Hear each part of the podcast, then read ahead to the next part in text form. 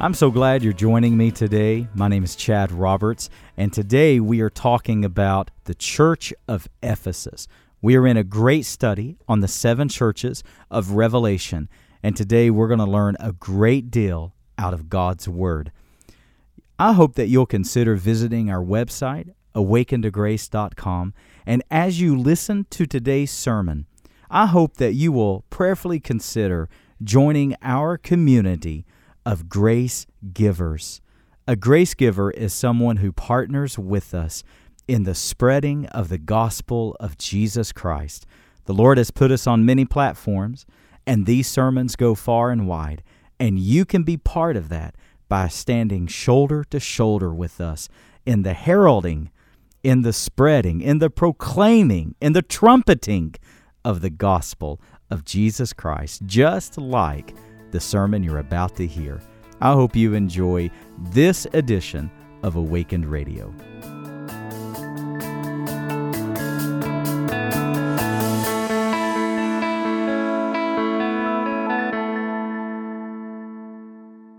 Well, today I want to invite you to Revelation chapter 2. I'm so happy that you're here. I'm so happy that many of us are getting back in the swing of church, and I'm thankful for that. You know, church is a habit.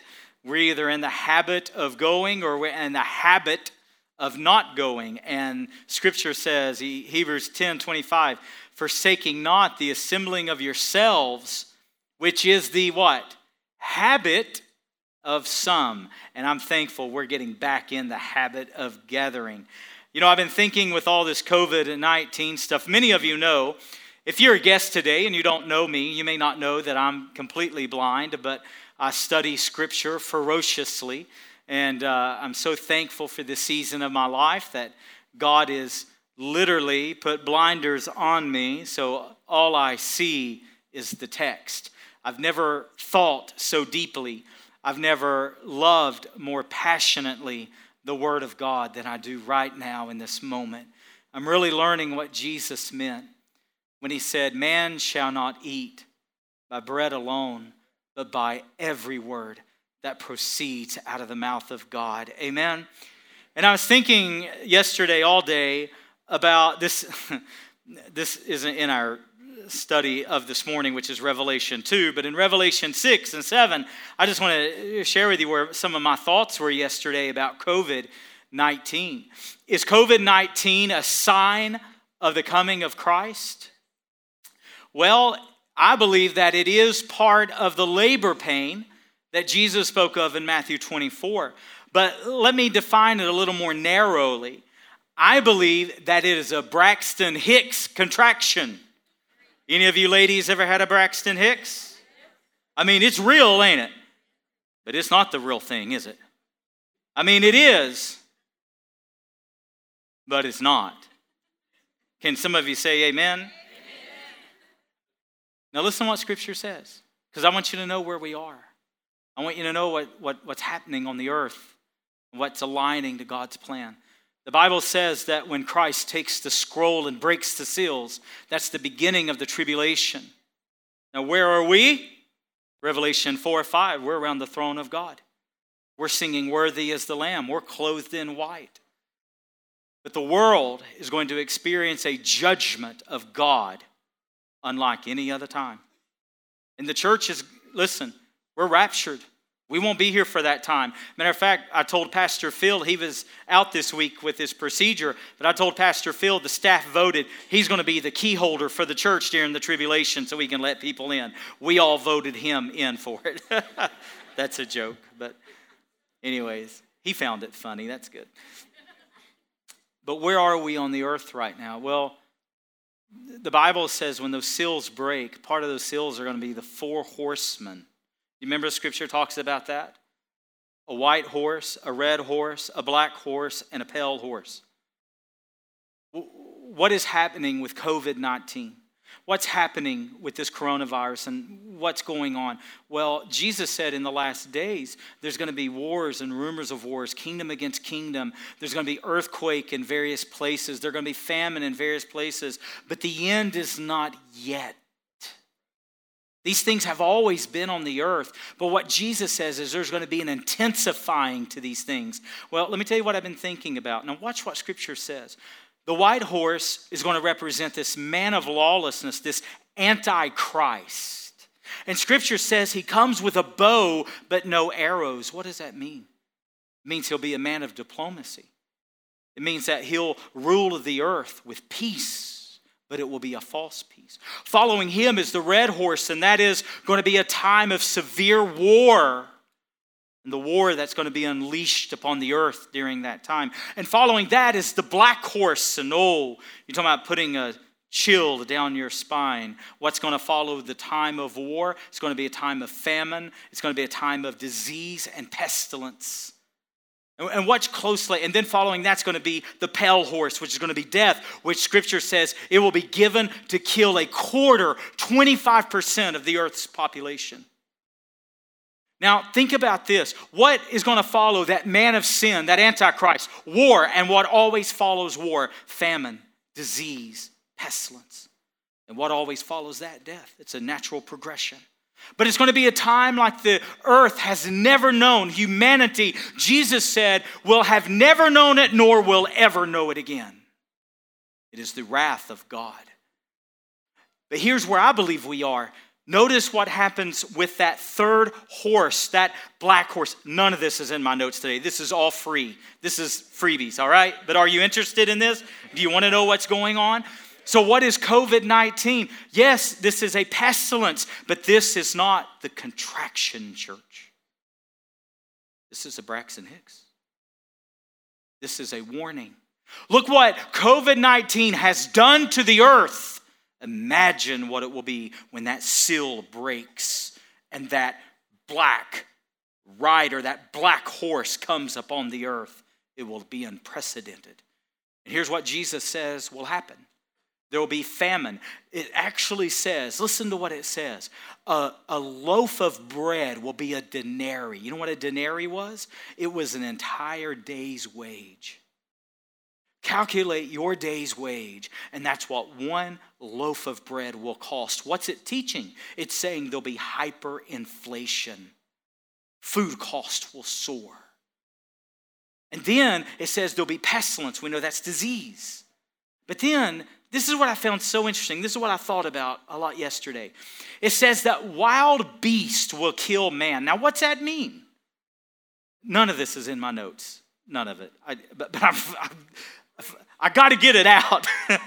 I'm, I'm thinking about this and I want to share it with you because I want you to see how precise the Word of God is. It's precise.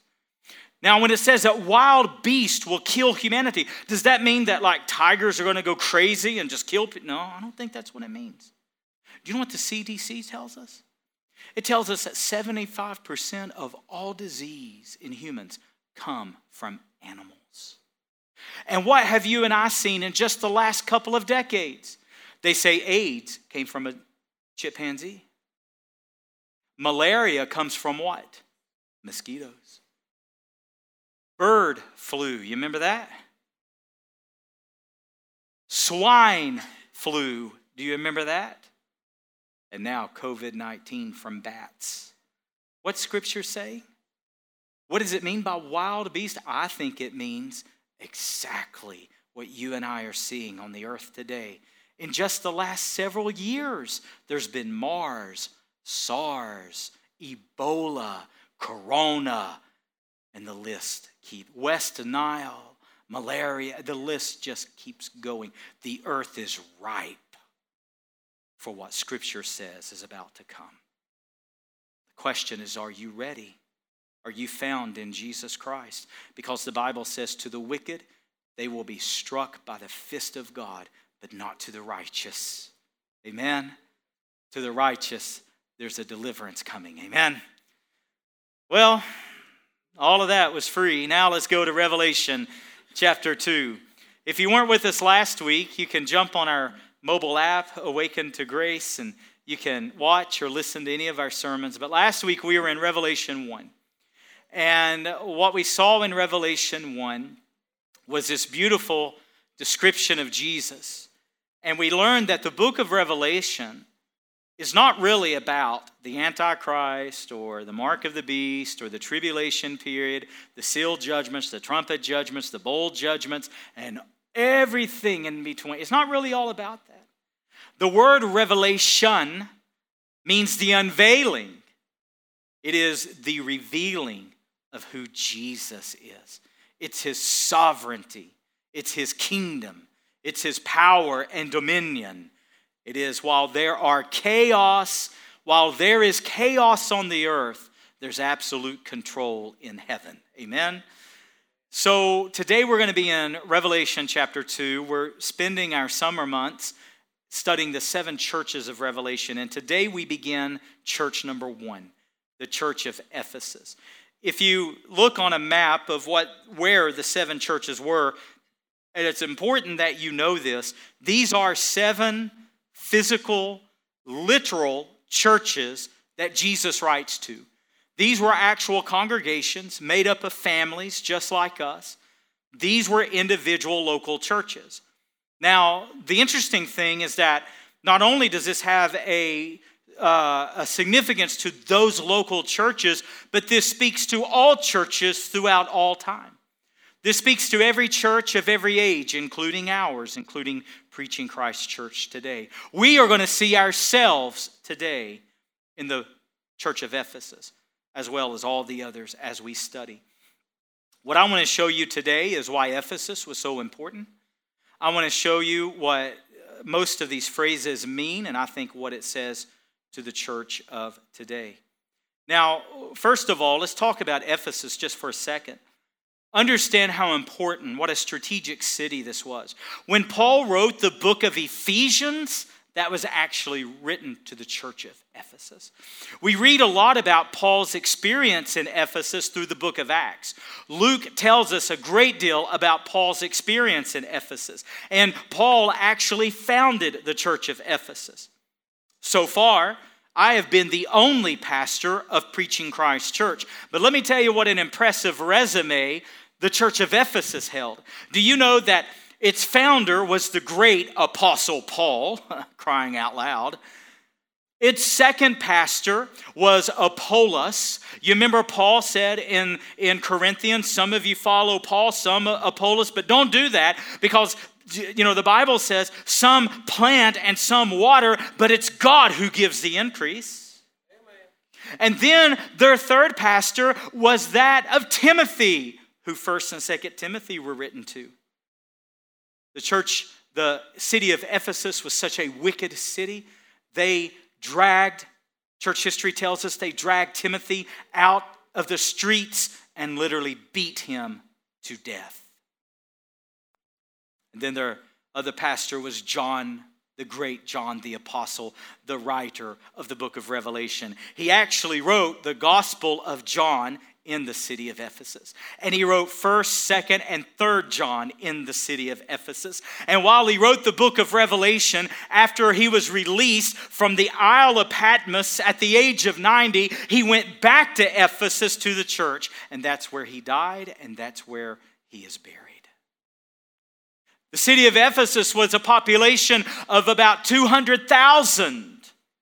It was a major influential city. In that day, in the ancient day, it would have been Rome, it would have been Alexandria, and third, it would have been Ephesus.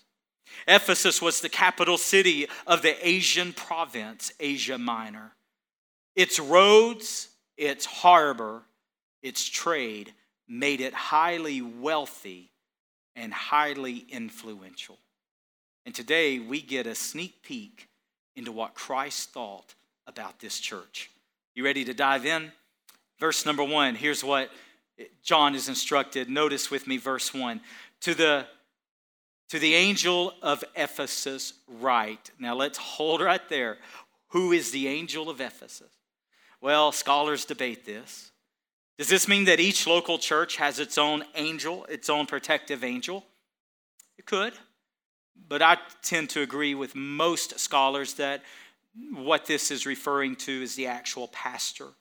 The term in the Greek is the messenger of God. And the reason I think this is speaking to the pastor, the angel of Ephesus, or the angel of Sardis, or the angel of Pergamum, whatever church it is, I think the reason it's speaking to the pastor is because ultimately, who will stand and give a full account for the church before Jesus Christ? It's the pastor. In this church, we're like many churches, we have multiple levels of leadership and multiple levels of accountability. We have an immensely strong volunteer base. We got over 20 ministry leaders who lead areas of ministry and departments. We've got multiple small group leaders. We have a strong deacon team who serves in a phenomenal capacity.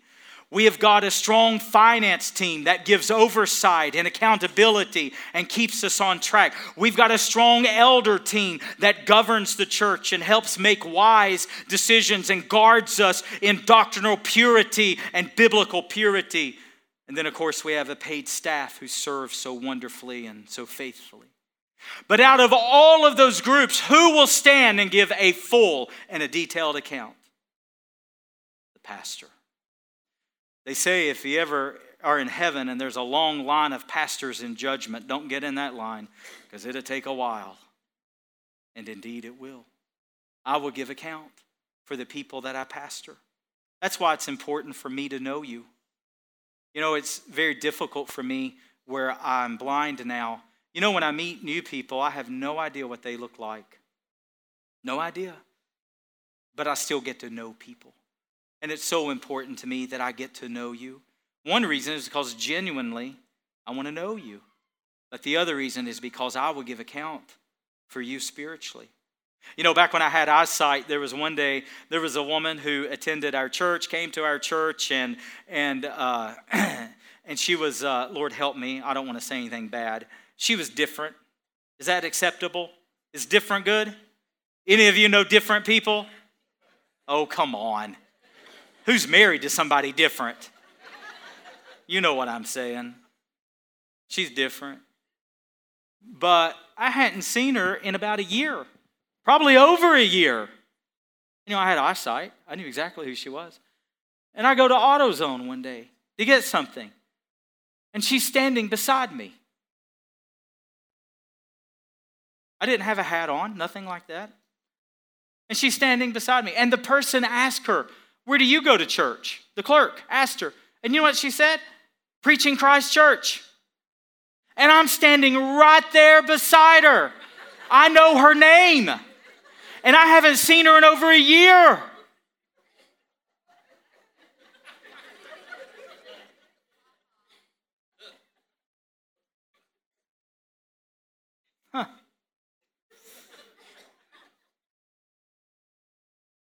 Anyways, I'm way off in the weeds. Lord Jesus, help me today. There's so much to remember in Revelation, and I'm not doing myself any favors, am I? My point is, I want to know you, not just because I genuinely want to know you, it's because I will give an account for you.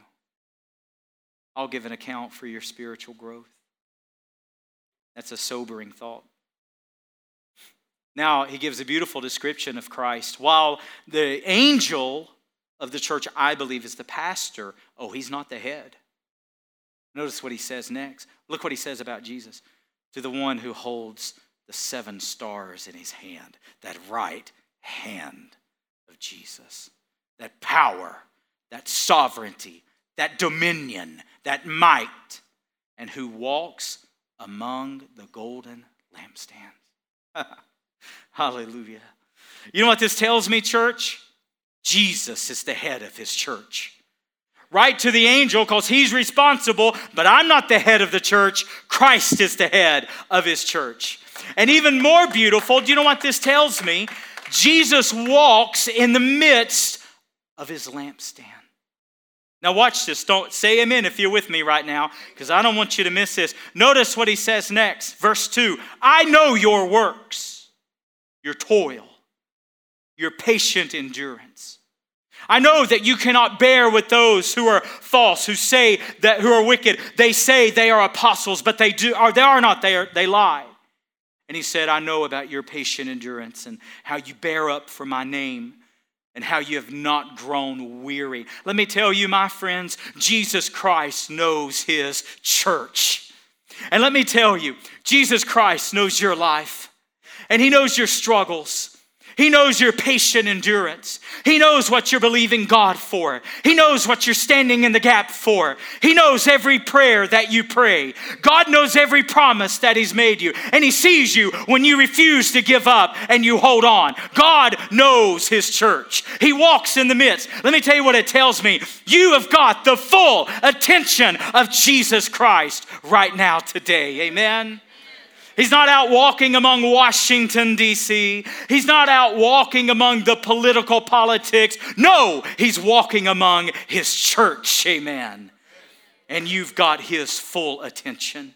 He sees your works. He sees your labor. He sees your patient endurance. Oh, he sees it all. And here's what Satan would do he would try to isolate you, he would try to bring discouragement on you. He would try to come to you and say, God isn't listening to you. God has abandoned you. God has left you in your mess. But no, my friend, he's walking today in the midst of his church. His eye is on the righteous and his ear is open to our cry. Amen. Don't you dare let Satan tell you that Christ doesn't know you, that he doesn't see you, that he doesn't love you, that he's abandoned you, or that he's ignoring you, or that you don't matter to him. Because let me tell you the gospel truth he's walking in the midst of you right now. Amen? Now let's dig into this. Let's understand exactly what God's saying to churches. He says, I know your works. What's that mean? Let me tell you, God knows the works that you're to do. You know, I grew up in the kind of culture, the kind of church, and I'm thankful for the church I grew up in, but I grew up in that, in that kind of culture that looked really down on good works. And the reason why is because, you know, you don't want to dilute the gospel. You don't want to water it down with good works. You can't be saved through good works, right? But just because you cannot be saved through good works doesn't mean you're not to do good works. Warren Wiersbe said it so well when he was alive. He would say, You're not saved because of good works, but because you're saved, you should be doing good works. That's the biblical balance. I was shocked as a young pastor when I would read text that says, Glorify God. Let your light so shine before men that they may see your good works and glorify your Father. When Scripture said we ought to be zealous for good works, when Scripture says we ought to be rich in good works, when Scripture says we should desire good works, that we should walk in them. You know, Ephesians 2 says, We were created in Christ before the foundations of the world were ever laid to walk in good works. Good works. Can I go a little deeper? Say amen if you're with me today. Because we ain't going to make it to the buffet before the Methodists get there. I got just too much revelation in me right now. The Presbyterians are going to beat us, the Baptists are going to beat us. You'll get there for the apostolics. I, I promise you that. But we're but you're not going to make it on time. Can I teach for a minute? Because this is so in my heart. Let's talk about these good works. Do you know what Revelation 19, verse 8 says? When you and I are married to Christ, that great marriage supper of the Lamb, where the bride of Christ, the church, is married to Christ. Oh, to be a celebration of the ages. And do you know what you and I are dressed in? Read it, Revelation 19, 8. I'm not making any of this up. It says it was granted to her, who? The bride of Christ, the church. Not Old Testament saints, not tribulation saints, us, the church, the New Testament, blood bought, sinners saved by the grace of God. And do you know what we're dressed in? Listen what it said. And it was given to her, it was granted to her to be clothed in the finest of white linen. And do you know what it says? That dazzling, that finest, that bright white linen. Do you know what it says that those linens are? The righteous deeds done by the saints upon the earth. You know what happens every time you do a good work for Jesus? And Jesus said that if you offer a cold glass to the least of these, a cold glass of water, you've done it unto me. Amen? And every time that you do a righteous deed on behalf of Jesus Christ, do you know what you're doing? It says that the linens that we will wear, the beautiful clothing that we will wear, is the righteous deeds of the saints. You are threading your linen on this earth. How well dressed you are in heaven depends on how well you've lived upon the earth. Hallelujah. So quit wasting time on Facebook. Quit wasting time shopping. Quit wasting time doing whatever it is and start doing those righteous deeds for the glory of God. Not for your salvation, but because of it. Amen? But then he's going to dig a little deeper. Can we go a little deeper? Those he knows our works, but listen, your toil. Well, isn't that the same thing? No. Do you know what the word toil means? It's that motive behind the work. Listen what it says. Toil in the Greek, the actual meaning of this is to labor to the point of exhaustion. Now, many of us have jobs where we labor to the point of exhaustion, okay? But listen, I'm talking about kingdom right now. Do you serve the Lord? I'm talking with your mental capacity. I'm talking about with the fervency of your praying. I'm talking about out of the passion of your heart. I'm talking about the skill sets that you have acquired. I'm talking about your abilities. I'm talking about all that is, all that comprises you, your health and your mental and, and all the, all, every resource that God has put inside you, every resource that is in your hands, everything that God has given you. Do you lay it on the line and do you labor to the point of exhaustion? That's what it means to toil for God. And Jesus says, I see it. I've noticed it. I see your works and I see your toil. Hallelujah. And then he said, I see that you don't bear the wicked, you don't bear false teaching. Would to God that this church be like that, that we would not tolerate any false doctrine. I don't know if you can tell by the way we preach, but we're not trying to tickle anybody's ears. We don't send out polls to see if you like the preaching. We don't gauge people to see if this topic is too hard or if this offends anybody or if this, you know, if this is just a, you know, a little no. Our aim is to please the Lord, not you.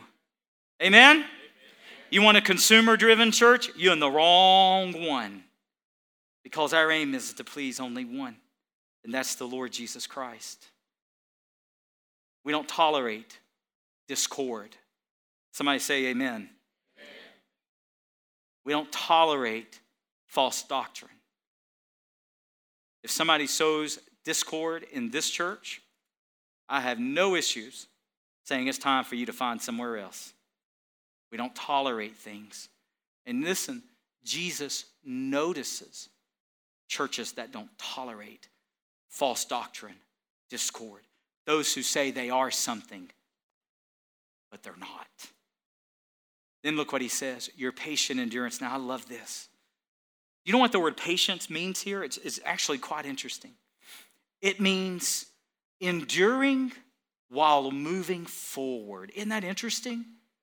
Moving forward. I don't know how you are, but when I think about patience, I think about setting down. I think about twiddling my thumbs, having nothing to do, just sitting. But do you know that's the furthest thing from what the Bible teaches? As a matter of fact, you know, in Isaiah, I think it's chapter 43, the Bible says, Those who wait upon the Lord, you know the scripture I'm talking about? Will mount up their wings with eagles. They will run and not be weary. They will walk and not faint, right? Do you know what that word for wait means? Again, waiting on God to me says you sit down and you just wait, but that's not what it means. That word wait is actually where we get our English word for people who work in restaurants and are servers. Waiter, waitress. Have you ever seen a, a waiter or waitress have a heavy tray with all this food? And what do they do? They come to your table and they serve. Oh, you see where we're going? What do you do while you're waiting on God? You serve God. You move forward in Jesus' name. Amen? Waiting on God doesn't mean you sit down and you don't do anything. It's actually the exact opposite. Because you're waiting on God, you are serving fervently and passionately. Isn't that, isn't that amazing to wait on God? So, are you serving while you're waiting? Are you serving God? Are you active? Are you engaged in the kingdom of God? Because that's what this is all about. So, Jesus writes to this church, this great Ephesian church, these people of Ephesus, these people who are idolaters, and now they're born again, and now they're the precious church of Jesus. And he says, I know your works, I see your toil, your exhaustion, I see your dedication to doctrine and to purity, and that you won't bear falsehood. And I see that you patiently endure for my name's sake and that you've not grown weary. Whew. Wouldn't it be wonderful if the Lord had those things to say about us? Now, what Jesus does is he shows us the exterior of the church. And boy, their exterior looks mightily impressive. You know, we're trying to work on our exterior here. you know, we have a nicer parking lot now. We're getting ready, we're trying to fix our wall out here where people keep. Do you hit our wall? people keep clipping that with their tire, and we're getting ready to fix that. Uh, we just graveled this. You remember how ugly this side lot was, and now it's graveled and has nice lighting up. We just put our service times on the doors, and we've got nice new signs out there, and we're trying to make the exterior look a little better. But let me ask you a question Is the exterior where things count? No. Is anyone ever going to get saved because our lines on our parking lot look nice? Is anyone ever going to get saved because we have a nice retainer wall out there? No. It's in here, the preaching of the gospel, that men and women, teenagers, boys and girls, students, that they pass from death unto life. Amen. It's the interior that matters. And while Jesus shows us this model church, while he shows us the good works and the toil and the patient endurance and the doctrinal purity, and while God shows us the beautiful exterior of the church of Ephesus, what we find in verse 4 is they actually had a big internal problem. They had a heart problem. Pastor Phil talked about being hospitalized this week with his heart problem. This church had a heart issue. Notice verse 4. After commending this church, now he's going to say some hard things. Watch what he says. But nevertheless, I have this against you. You have lost your first love. Oh, did you notice I misquoted it? For years, I've said they have lost their first love, but pay attention to Scripture. That's not what it says. It doesn't say they lost their first love or that they, uh, that they, they somehow just one day lost. No, it says they left their first love. They abandoned their first love. Do you see the difference? They didn't just lose it, they left it. It was a choice. Let me tell you, Here's, here's what, what, what the word picture is it's, it's a drifting away, is what it is. Let, let, let me tell you what happened to me two Tuesday nights ago. We were in prayer meeting, and I had a word to share um, from Scripture, and I began to teach. And a lot of times I can tell where, I don't know if you can see it, but I have little felt tabs on my podium. Because sometimes I get a little sideways and I don't know when I'm sideways. So when I fill my tabs, oh, I just line right back up. and so this helps me keep my bearings. Well, I taught on the floor, not on the platform, and I didn't have my podium. Well, as I was teaching, I was really into the teaching and I was really passionate, and it's very difficult for me to remember everything that I'm supposed to say and that I have, you know, studied, and, and, and even remembering the text alone can be challenging. And I'm, and I'm focused, and I'm, I, I, I say focused, but I, in reality, maybe I was even a little distracted trying to think hard.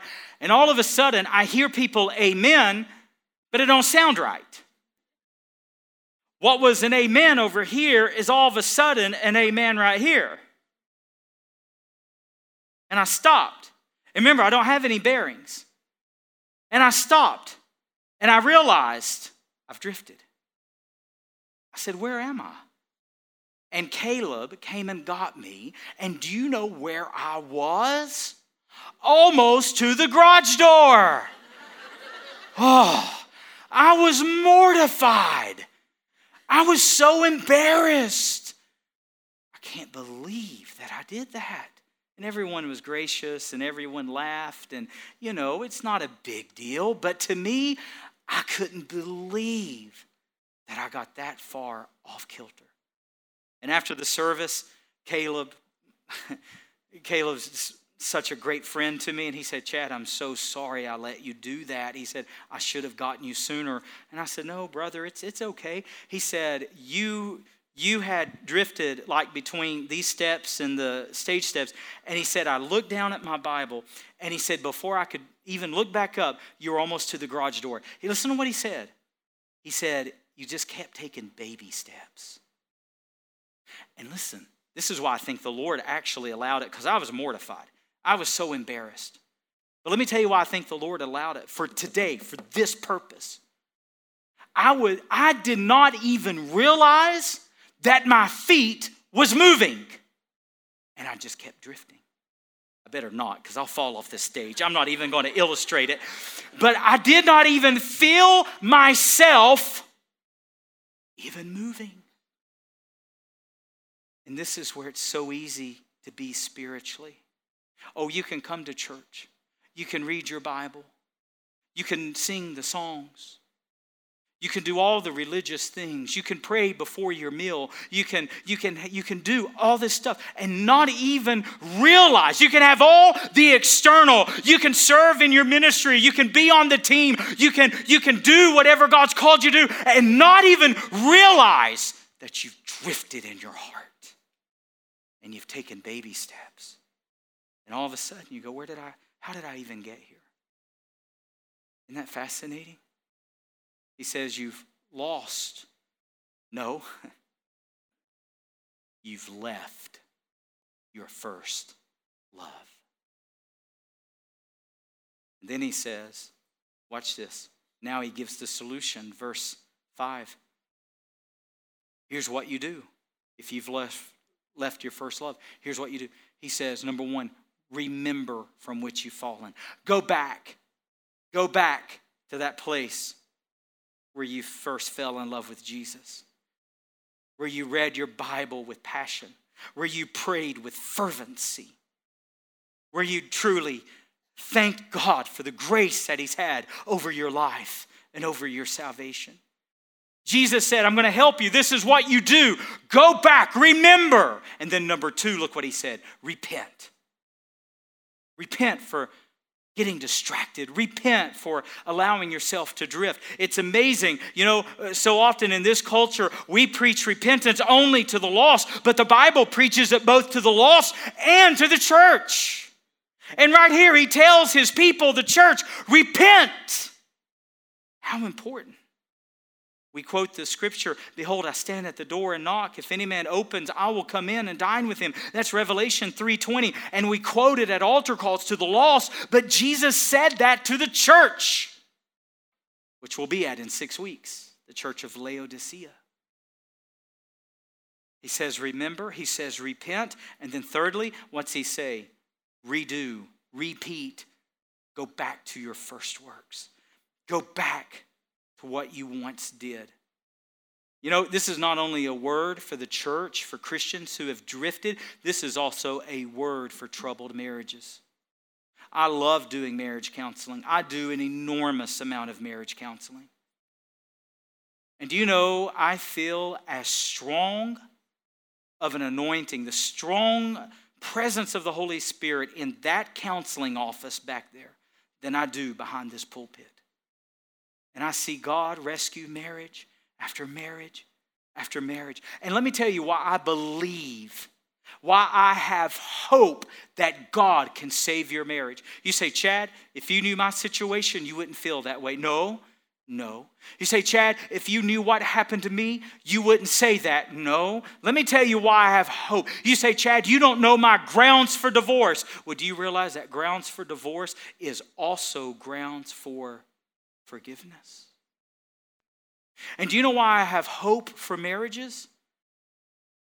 Because of what this text teaches. Love is not an emotion, love is not a feeling. If you have woken up and realized that you have fallen out of love with your spouse, let me tell you, Satan has fed you the greatest deception and you're falling for it hook, line, and sinker. If you say, Well, in my heart, I have fallen out of love, let me tell you the Bible gospel news, my friend. You've not fallen out of love, you've left love, you've abandoned it. And you say, Well, Chad, what do I do? What the text says. Go back. Remember when you did fall in love. Remember how you felt when you met. Remember what you did when you first met. And then repent. Repent that you've gotten distracted in life. Repent that you've allowed Satan to come and deceive. Repent that you've allowed yourself to drift. Repent that you've allowed the situation to get where it is. And then what do you do? Then you redo. You go back to what you did when it first happened, when you first met. Now, is that a blanket statement to every single marriage? No, no, it's not. I realize that I realize that there are many of you who you didn't choose, you didn't want. If things could have been different, you would have chosen that path. I know that, and I think the Lord knows that. I'm not saying, I'm not throwing stones because of some things that cannot be helped or changed. But I'm saying for those of you right now that's in a struggle in your marriage, this is as much a word for your marriage as it is for your Christian walk. Love is a choice. And you know what the odd thing is? Listen, when you make the choice, the love comes back. Because remember, you didn't lose it. That's not a biblical principle. It's that we walked away from it. God can heal, God can restore, God can redeem. And for those of you who are listening, who you would say, I would choose that path in a second. But that wasn't my story. And God, that's not the way it worked for me. Well, let me tell you, my friend, God still redeems, God still restores. Amen? So often the church treats divorce as though it is the unpardonable sin, and it's not. Even post, God still restores. So, those of you that are struggling right now, those of you who you don't know if your marriage is going to make it, let me lovingly refer you to this passage go back and redo what you first did, and the love will come back. Now, what's he say next? Verse number five. Well, here's the solution, church. If you've lost your first love, remember, repeat, uh, repent, repeat. I sound like my Baptist roots, don't I? Remember, repent, repeat. Three R's. But notice what he says. If you do not do this, what does Jesus say? I'll remove your candlestick. Sadly, if you Google the city of Ephesus today, do you know what you'll find? It's in ruins. And for centuries, there has not been a church of Jesus Christ in Ephesus. For centuries, the church has been absent. History tells us they didn't repent. I think what this scripture is telling us is that even though the external works of a Christian may look good, what Jesus truly measures, what Jesus really pays attention to, is the internal, your heart. Have you drifted from the Lord today? Was there a time that you were more committed than you are today? Was there a time that you were more fervent than you are today? You know, as I meet Christians from every walk and every background, and I have a lot of conversations, my ears always perk when I hear a Christian use over and over the word used to. Oh, I used to do this. I used to serve here. Oh, I used to be involved in that. Oh, I used to teach that. Oh, I used to do that. My friend, if used to is one of the main words of you describing your service to the Lord, my friend, it may be that you've drifted some. It may be that you've not even realized the baby steps you've taken from drifting away from your first love. Let's pay attention to this scripture today. Now, he says, If you don't, I'll remove you from the candlestick. We know that happened. But now, watch what happens. This is very interesting. Verse number six. Jesus said something fascinating to me for this culture. He says, and you've not you, have hated the nicolaitans and listen what he said I hate the Nicolaitans too.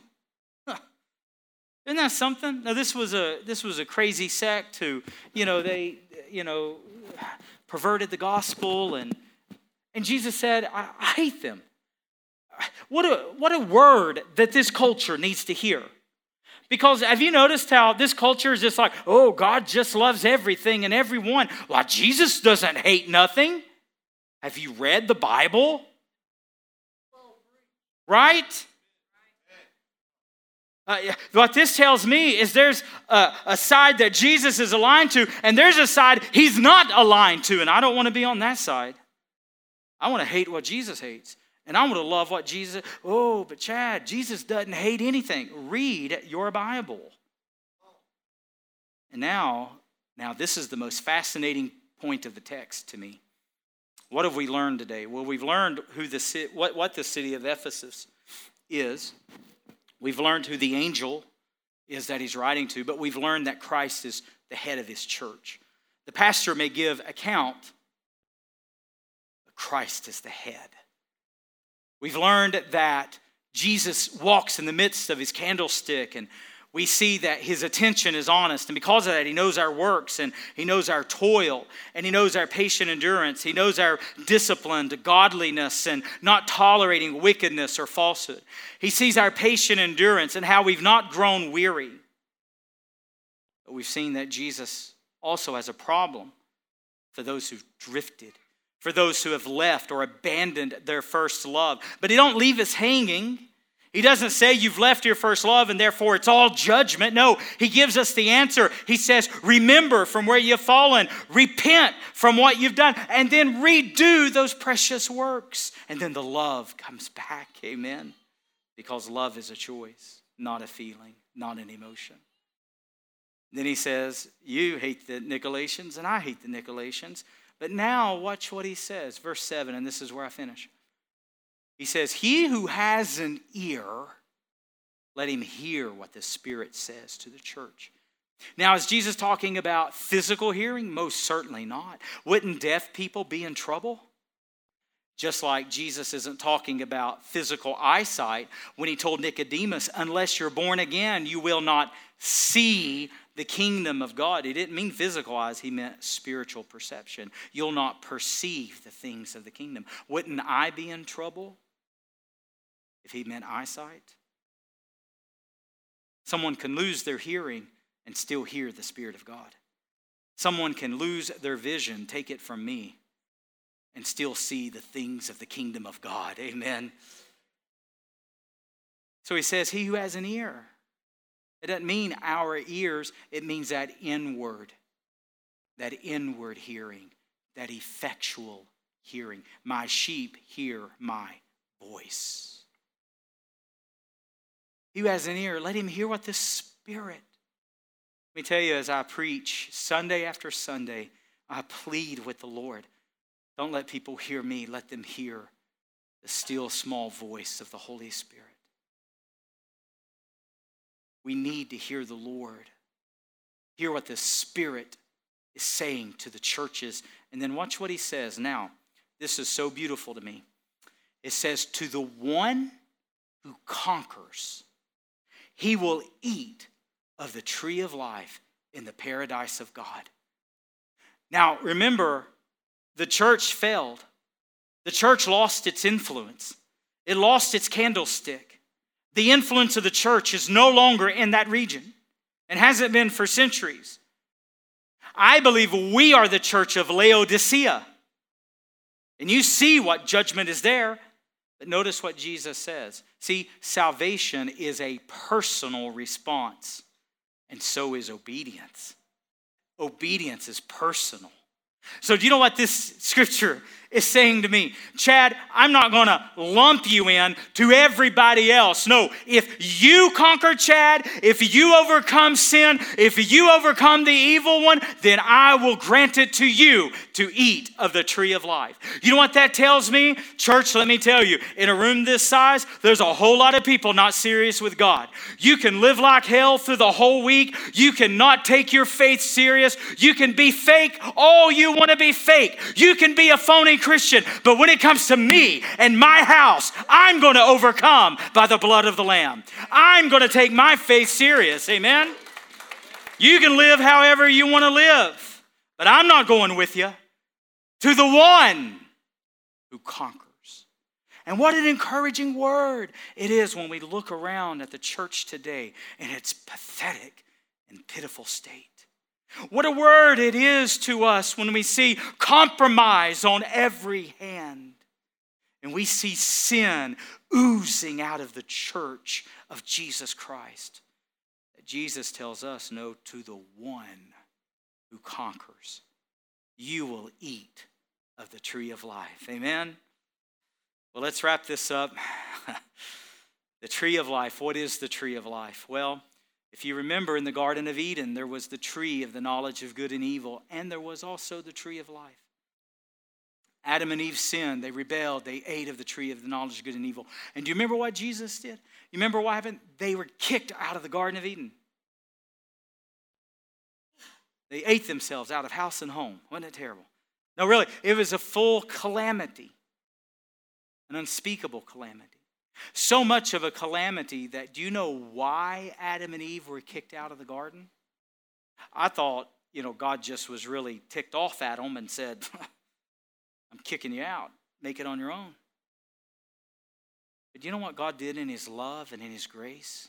See, what the tree of life is, it is eternal life. And when death came upon man, when death came upon humanity, God in His grace, God in His mercy closed the Garden of Eden. Because had Adam and Eve ate of the tree of life, they would have had their sin for all of eternity. And God, in His grace, said, No, I'm not going to do that. So, for us who overcome in this world, we who overcome the evil one, we overcome sin. We're conquerors in Jesus Christ. We overcome this sinful, perverse, and wicked age. We overcome our flesh. We overcome pride. We overcome sin. You know what Jesus promises? That you and I will have eternal life, that we will eat the precious fruit of the tree of life. Doesn't that give us confidence to move forward? And see, that's the patience that we should have. The patience to endure while moving forward. The patience to wait, but yet serve while we're waiting. Let's bow our heads today. I don't know where your spiritual life is. I don't know where your marriage is. I don't know what you're facing today. But I know this the Word of God will speak to you if you let it. I know the Spirit of God will speak to you if you will have an ear to hear this morning. Do you have an ear to hear what the Spirit says to the church? What's He want to say to you? Perhaps today, perhaps today you're contemplating just how far you've drifted. And you're thinking about that. Why don't you repent this morning? I'm not asking, have you repented of all of your sins? I'm asking, have you left your first love? Are you doing the works? Some of you are on ministry teams. Some of you are serving in amazing capacity. And Christ sees that. And I thank you for that. But don't miss the boat today. Don't miss the main point that you can have all the works, but have drifted away from Jesus. You know, David Jeremiah said it so well, and it ministered to me. He said of a little saying, I was running to the Savior, but I ran into serving and never made it to the Savior. Could that be some of you? that you're doing all the right things, but you've lost the fervency. You've left the passion. Why don't you repent right now and just say, Jesus, I want to come back to you. I want to come back to your heart. I don't want to do the work of ministry and miss my, my love for you. Perhaps you're here today and your marriage is in trouble. Perhaps you're here today and your marriage fell apart, and Satan's telling you God is going to punish you for the rest of your life. No, don't you believe that lie. Don't you believe that. God redeems, God restores. But perhaps today, your marriage, your family, is on the brink of collapse, follow the counsel of God's word today. God will help you. Perhaps you're here today and you say, Chad, I, I don't work for the Lord. You know, I've got my career and I've got my family and I've got my hobbies and I've got my interests and I'm certainly not bored in life. As a matter of fact, I can't keep up with everything, but, but I also recognize that if the Lord looked at my works today, there wouldn't be many things to show. Perhaps the Lord's speaking to you to engage. Perhaps the Lord is putting on your heart join a ministry team, get involved, help us build the kingdom of God. I don't know how the Lord's speaking to you, but however He is, why don't you just respond right now, right there where you're sitting, just open your heart to the Lord. Lord Jesus, thank you for this scripture. The church of Ephesus had everything right on the outside, but not on the inside. Guard us, protect us. Let us hear what your Spirit's saying to us today. Let our heart be in the right shape, the right condition, the right attitude the right humility. Thank you, Lord Jesus, for your powerful word today. It's helped me, it has spoken to me, it has corrected me. Thank you, Lord, for your loving rebukes, for you discipline, you chasten the ones whom you love.